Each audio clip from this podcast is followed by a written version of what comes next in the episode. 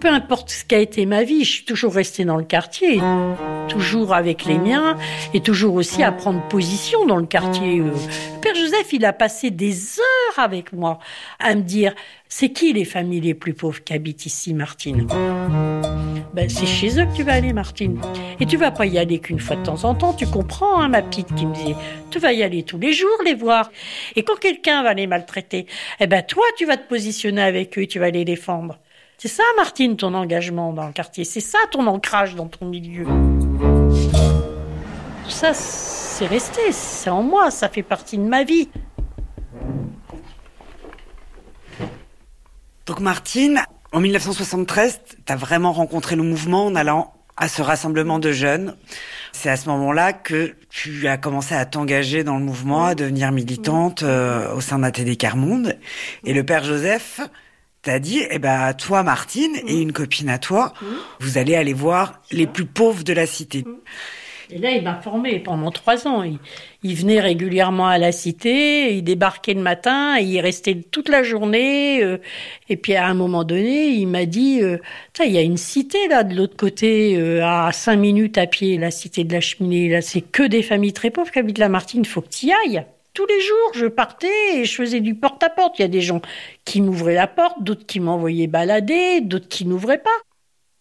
J'ai le souvenir d'un couple. Euh, chaque fois que j'allais frapper chez eux, ils répondaient pas et et les gens qui me voyaient faire disaient mais ça sert à rien, jamais ils ouvriront et tout. Et quand je regardais cette petite baraque avec les carreaux cassés, les cartons, les volets euh, un peu destroy, euh, les gens qui répondent pas alors que ça fait un an et demi que je tape quasi tous les jours chez eux. Père Joseph m'avait appris ça, à pas lâcher. Ça va prendre le temps que ça va prendre, mais tu ne peux pas les abandonner. Il m'a appris ça. Le refus de l'abandon des très pauvres. Donc j'ai continué, j'ai continué, et un jour, la porte s'est ouverte. Et là, j'ai découvert vraiment une famille dans une détresse terrible. Ce couple avec un petit garçon qui était là, qui avait quelques années, qui jouait là, par terre. C'était de la terre, c'était du, il n'y avait pas de sol. Et puis voilà, j'y suis retournée plusieurs fois. Et puis un jour, euh, je me mets comme ça à dire à, la maman, mais au fond, ce serait quoi votre rêve à vous?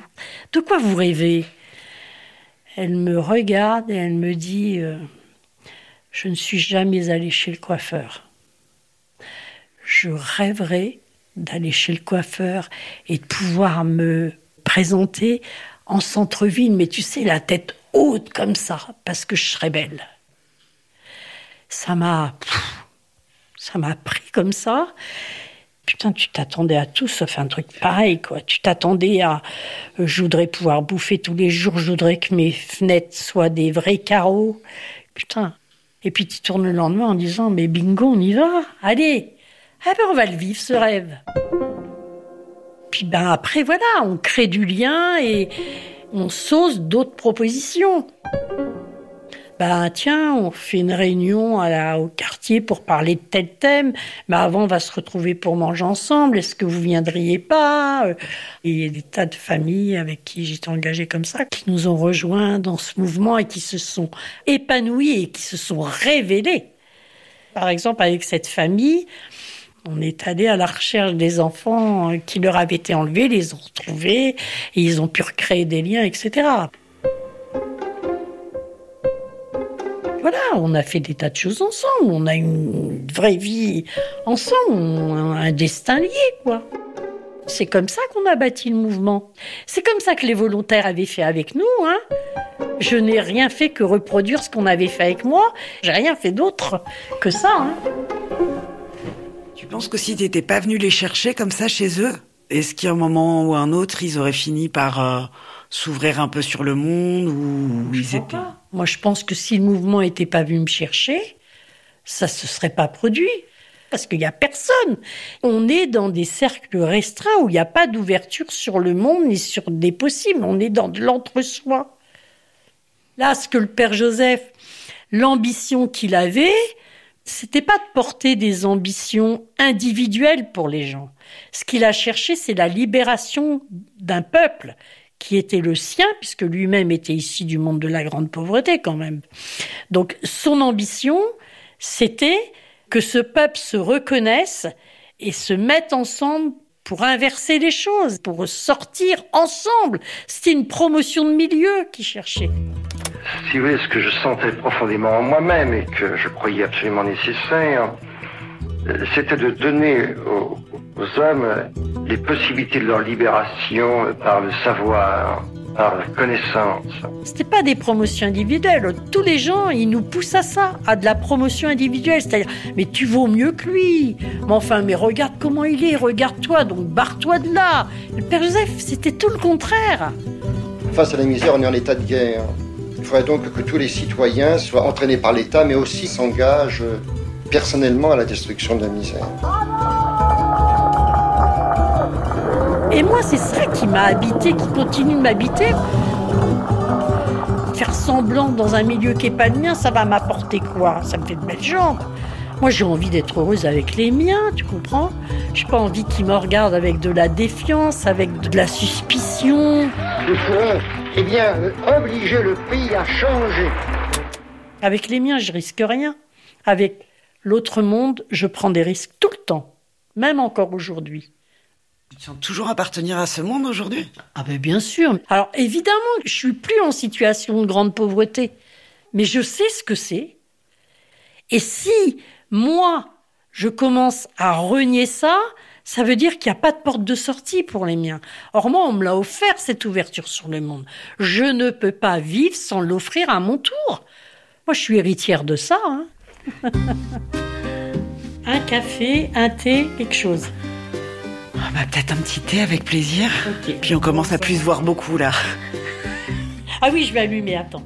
Je suis en train de lire un message. Bah, je t'en prie. Oh, c'est trop beau. Bouba, c'est un homme que j'ai rencontré au Sénégal en 1998, quand j'étais au Sénégal, pour une mission du mouvement, qui a fui le Sénégal, qui a émigré en Espagne, qui a gardé euh, des chèvres dans une bergerie où il vivait. Je veux dire, il en a chié comme c'est pas possible. Aujourd'hui, il a ses papiers, il a pu faire un groupement familial et tout. Et Gouba et moi, depuis 98, en fait, on a toujours été en lien. Et tu vois, ça c'est un homme malgré la distance. Chaque fois qu'il m'arrivait des coups durs, tout d'un coup, j'avais un message de Bouba. Donc hop, ça aussi, ça m'a remis en selle. Et tous ces liens à travers le monde m'ont sans arrêt permis de me remettre en selle aussi, parce que c'est des liens de fraternité profonde à partir de cet ADN que nous a laissé le Père Joseph. Prenez soin les uns des autres et ensemble menez cette combat pour dire non à la mise à l'écart des très pauvres, etc. C'est ça qui nous habite. Je vais juste mettre un petit message rapide.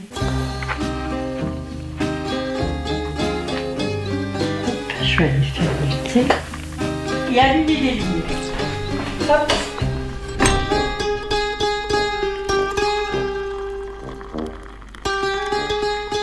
J'ai 68 ans maintenant et je suis toujours engagée dans ce mouvement, je veux dire. Et ce mouvement, il m'a emmené aussi à prendre différentes responsabilités. À un moment donné, j'ai été amenée à prendre la responsabilité, par exemple, ici dans la région, de l'Université populaire Carmonde. Donc j'ai, moi, animé des universités populaires sur le mariage pour tous, euh, sur l'immigration, euh, sur euh, les, les questions d'élection, sur l'école, sur le placement des enfants, etc. On est convaincu que les gens, ils ont des choses à dire. Et une fois que les gens ont passé ce cap-là, après, ça y va, quoi. Et après, ils en entraînent d'autres aussi. C'est ça la promotion du milieu. C'est fantastique, quoi.